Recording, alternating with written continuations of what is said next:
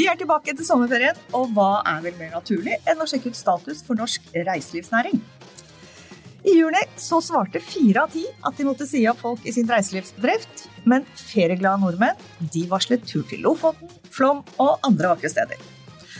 Så kom sommeren, og flere melder faktisk om publikumsrekord. Har vi gjenoppdaget Norge som et vakkert ferieland? Og var vi for negative før sommerferien? Hvordan blir det fremover, nå som nordmenns ferie stort sett er over? Smittetrykket øker, og færre utlendinger vil besøke oss. Trenger reiselivsnæringen hjelp for å overleve? Og i så fall, hva slags hjelp trenger det? Og så lurer jeg på, når krisen er over, vil vi ha gjenoppdaget Norge som det vakre ferielandet er, og få en varig endring i ferievannene våre? Velkommen i studio, Kristin Krohn Devold, administrerende direktør i NHO Reiseliv. Og til deg, Sorun Gjelleflat, konsernsjef i Aura Auland Ressursutvikling og daglig leder bl.a. i Flom AS. Veldig hyggelig å ha dere her.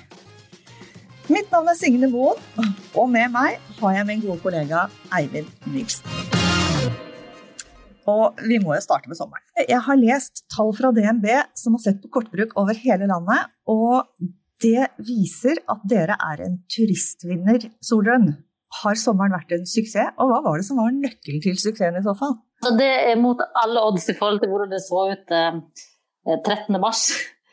Vi har, vanligvis har vi 1,5 millioner gjester i, i løpet av et, et, et år, og eh, 95 av de er utenlandske. Og vi styrte inn mot et rekordår. Men 13. mars var jo alt tatt vekk, så, og etter å ha vært stengt i seks uker, så var det faktisk samfunnsøkonomisk kritisk å komme i gang igjen. Altså. Fordi hele, hele kommunen gikk i depresjon. Um, fra å være 0 arbeidsledige, så hadde vi 20% arbeidsledige. Og i Flåm så hadde vi vanligvis veldig stor aktivitet i april. Det satt to pensjonister i seks uker. Det var det du så av gjester. Så vi bare bestemte oss ok, hvis Norge er det markedet vi har, så må vi bare omstille oss og få hjula i gang igjen. Så da åpnet vi hotellet og begynte å lage pakke til nordmenn og tilpasse oss hva er det nordmenn etterspør. Vi visste at vi, hadde, vi kunne levere kvalitet på hotell og bespisning og vin og ha fantastiske, flotte naturopplevelser. Men at vi hadde vært dårlige på å informere nordmenn om hva vi har i Flåm. Vi hadde ikke brukt så mye tid på det norske markedet. Så da måtte vi omstille oss på én måned, og driftsopplegget, ut med alle kinavarer i butikkene, tilpassa pakke for norsk marked. Og vi bestemte oss for at ok, nå skal vi ha østlendinger til Vestlandet, vi skal vise hvor fantastisk Vestlandet er. Og da kom vi tidlig i gang, vi pepra markedet, og så så det litt sånn rart ut i juni, fordi det vi ikke visste var at nordmenn booker veldig sent. Men vi fikk altså en full juli, og vi hadde også bestemt at vi skulle ha mye åpent, sånn at det ikke skulle være noen nedskalert drift når vi endelig fikk folk til å komme. Og jobbet med oppsalg på stedet. Og det som er gledelig, er at vi fikk alle de faste ansatte i jobb igjen. Um, måtte omrokere litt på hvor de vanligvis jobbet, og bruke det hvor vi trengte hjelp til. da.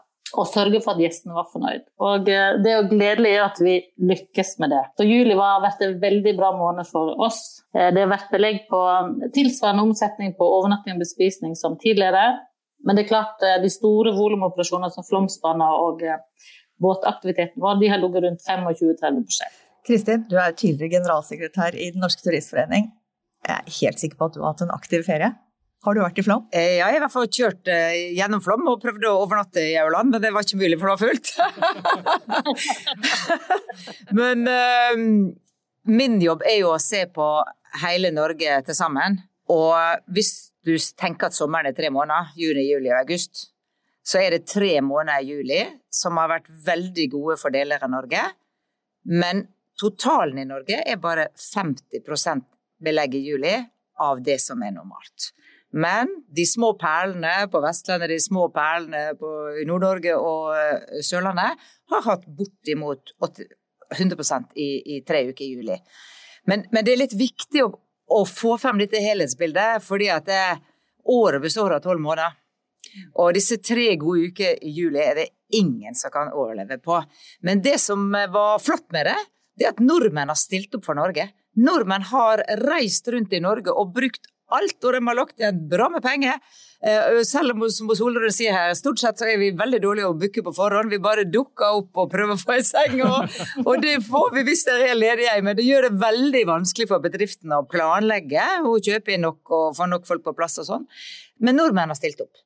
Men om det er nok til å overleve, Nei, det er dessverre ikke. Og nå er vi allerede begynt på en ganske mørk høst, og mange av de sommerferiebedriftene jeg var innom, sa at allerede i august er det bråstopp. Og det ser vi også på vareomsetninga, for vi har veldig mange av våre medlemmer kjøpe varer gjennom en innkjøpskjede som vi koordinerer, og der ser vi at det var um, volum opp sånn 6.-7. juli, volum rett ned 1. og 2. august. Så der er kommet en hverdag veldig brått, som selvfølgelig har blitt forsterka av den smittesituasjonen som vi sikkert kommer innom. Ja. Så vi har noen vinnere på sommertid, og vi har vært betalingsvillige på tross av at vi stadig klager over at det er veldig dyrt å feriere i Norge. Så har vi vært villige til å betale for det. Nordmenn har stilt opp for Norge i tre uker i juli, men det året består av mer av de tre ukene. Det som var litt sånn komisk, er at eh, når det gjelder innsalget, så vil de gjerne ha litt rabatter for å bestemme seg hvor de skal bo, og vice versa. Og så sier de at ja, nå skal vi stille opp for reiseliv i Norge, så nå må vi jo få litt rabatt, sier de da. så når de først var kommet til, til kommet, så brukte de penger som fyller sjømenn. Altså. Så det var helt, eh, helt fantastisk. Ja, så nordmenn er jo flinke å spise og drikke. Eh, så selv om vi da får ti kroner ned på hotellovernattinga, eller kanskje 100 kroner ned, så eh, tar vi ei flaske vin i stedet for et glass vin, og vi unner oss god mat og sånn. Så matomsetninga og drikkeomsetninga og mange opplevelsesbedrifter som leier ut kajakker og, og sånn, forteller at det, der er nordmenn flinke å bruke. Ja, og så vi har jo, Den store vinneren i Flom har jo vært zipline. Um, den står ferdig i fjor. Du tar tog opp til Vatnhalsen, så tar du zipline ned, og så sykler du Sjarmøretappen av Rallarveien tilbake til Flom. Det, det, tok bare helt fullstendig av. Altså, nordmenn er aktive på ferie, så tilrettelegge sånne opplevelser, det, var, det mukka ikke, altså og hva det koster.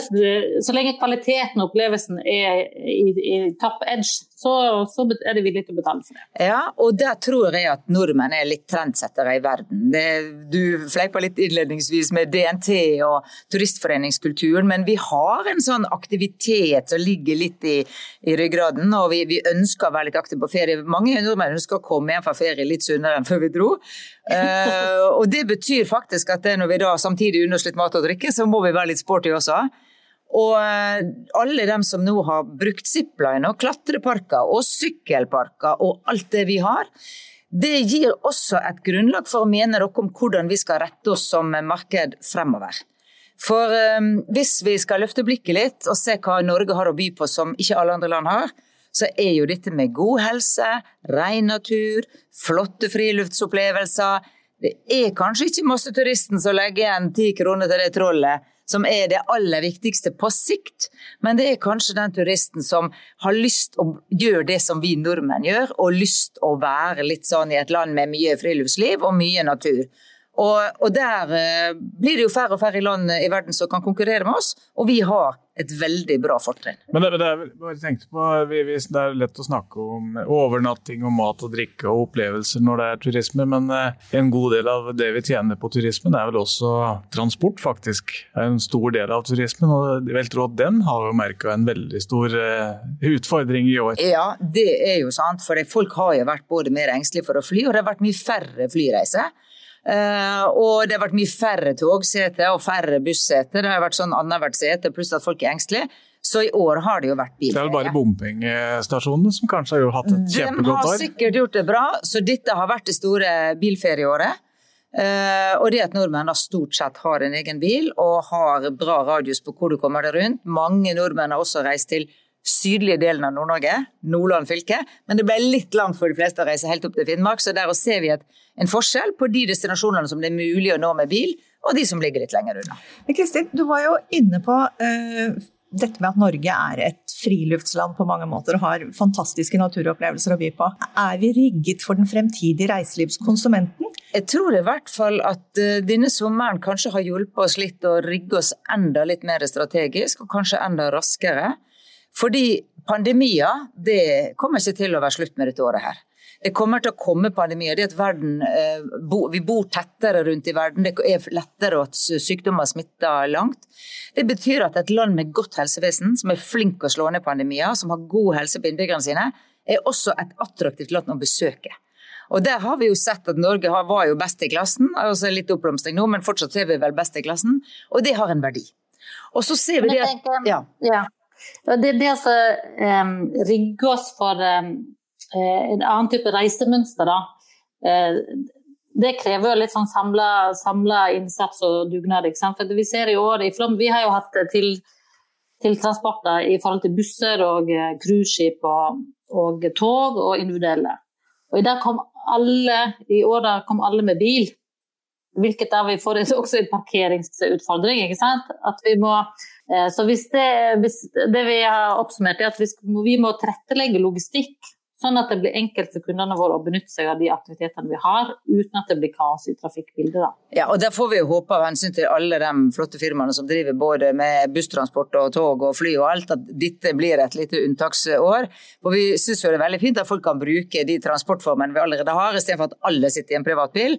Men dette året så ble det sånn. Jeg var jo en av de få heldige som fikk leie hytte et par uker på Hvaler i år, og rett utafor Skjærhalden, og prøvde meg som sånn førstegangs båtkjører inn, og der er det sånn, det ligger i sånn gjestehavn for å inn på butikken og handle og sånn. Han er fra Hedmark. I sånn eh, poengsmotorbåt eh, manøvrere ut og inn for å vente på ledig plass i den knøttehavna i Skjærhalden. Det, det var noen unger som lo godt foran i båten, i hvert fall. Jeg, jeg, var ordentlig svett når jeg kom inn på butikken. Det er krevende selv for den som er båtvant. Jeg tror det er mange som har prøvd ting denne sommeren som ikke har prøvd før, og det er bra. Fordi at Vi var også uh, innom dette med de langsiktige trekkene. og Veldig mange nordmenn har reist til Syden hvert år, nesten sånn på automaten. Uh, og det betyr at Hvis du tenker på reiselivsnæringa som en sånn import- og eksportnæring, sånn som vi har med fiskeeksporten vår, så betyr det at jo flere nordmenn som reiser til Syden, jo mer import har vi. Og det er ikke så bra for norsk økonomi. Vi vil ha eksport, altså vi vil at utlendinger skal komme hit, og så vil vi at nordmenn skal bli her. Så det at så mange nordmenn har prøvd ut ting i sitt eget land, tror vi kan gi en langsiktig mulighet til å få enda flere nordmenn til faktisk å ta hovedsommerferien sin i Norge. Og så tenker jeg at Det krever litt av reiselivsnæringen òg. Reisemålene løfter seg på kvalitet, at ting er åpent og tilgjengelig. da. Eh, det, det, hjelper ikke bare å ha én attraksjon åpen og alt annet er stengt. Nei, og vi, og, vi må, og vi, må, ha utlendinger fordi nordmenn har ikke ferie hele året. Altså Nordmenn er veldig sånn, Vi har høstferie, og så har vi juleferie, og så har vi vinterferie og påskeferie. Vi må faktisk ha nok folk hele året. Men vi er gode på langhelger, Vi er veldig gode på langhelger. Jeg tror ikke vi blir noe dårligere med alle disse hjemmekontorene. Men, men, men er, i tillegg til helse og det med at vi har uh, natur, så er vi også, har vi et digitalt fortrinn. Eh, det at det, alt er digitalt, alle reisebedriftene har booking digitalt. og Dermed så har du god oversikt. Du kan ha bordsete på appen, ikke sant? og du kan dermed også drive både smittekontroll.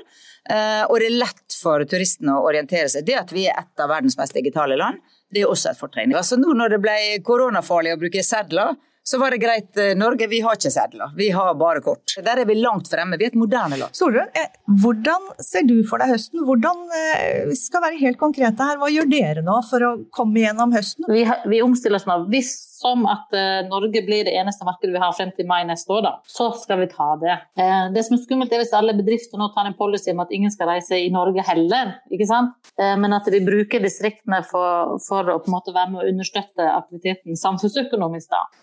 og også at vi er flinke til å lage arrangementer og tilrettelegge høstferie, og at vi er på da, og at ting er åpent, og at folk vet at her, her, er det aktiviteter og store opplevelser utover året. Da. Men det er klart det er kjempe... Vi, uh, vi, klarer, vi, vi stiller oss nå mot 20 eller 15% av 2019-omsetning. Så det viktigste for oss nå er å holde folk i jobb av de faste. Og så bruker vi tiden til å videreutvikle dem, og uh, på en del prosjekter, også utviklingsprosjekter. Sånn at vi skal igjennom, det er bare hvordan er det vi kommer oss igjennom. Og det er veldig vanskelig å lede i en veldig uforutsigbar marked, da, for å si det sånn. Kristin, Undersøkelser fra NHO viser jo at veldig mange innenfor reiselivsnæringen frykter konkurser. Ja da, det begynte 12.3, så var det tre av fire som frykta konkurser. Når alt ble stengt, hadde 90% av bedriftene de hadde pensjonert eh, 90, altså 90 av bedriftene hadde faktisk tatt 90% av de ansatte og sendt dem i, i permittering. Nå tror jeg faktisk det er min telefon som ringer, eller jeg finner ikke han, men det, hvis, det, hvis det er den her, så hiv veska ut på gangen.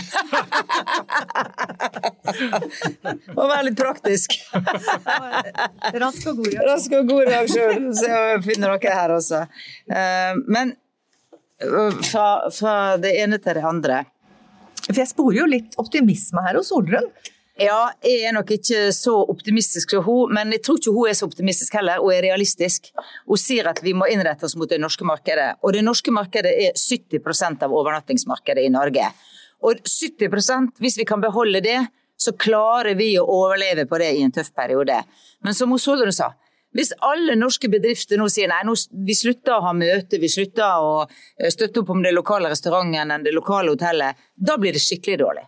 Så det å ta inn gjester fra land med høy smitte, det vil faktisk heller ikke reiselivsnæringa. For da ødelegger vi det fortrinnet vi har. Men vi vil at de nordmenn som tross alt har lav smitte, må opptre så normalt som mulig. Og det er veldig fortvilelse i reiselivsnæringa akkurat nå av at de har vært flinke med smittevern. Hotell og restaurant og opplevelse har ikke hatt smitte. Men så er det noen som syns det er kjempeviktig med svenskehandel, og så er det noen som syns det er kjempeviktig med veldig seine fester med veldig masse folk i parker. Og så har det vært folk som ikke har gått i karantene når de kom fra utlandet. Og så blir det smitteoppblomstring. Og det som er problemet, er at dem som har nå fått straffa, det er dem som har vært uskyldige. For dem som har mista omsetninga si, det har vært restaurantene på kveldene som ikke har hatt smitteoppblomstring. Og hotellet har mista konferansemarkedet en gang til, som skulle åpne opp 1.9. Så på en måte så kan du se det at alle disse som da handler i, eh, i røde land og reist til røde land, eller latt være å gå i karantene, eller hatt for seine fester, de koster nå arbeidsplasser i hotell og restaurant. Og det er der jobben vår kanskje er aller viktigst. Nå får folk til å virkelig kjenne på denne solidariteten. Er det greit at det er flere i min vennekrets blir uten jobb? fordi jeg har tatt litt lett på det. Og, det. og det er der vi må få til denne mobiliseringa.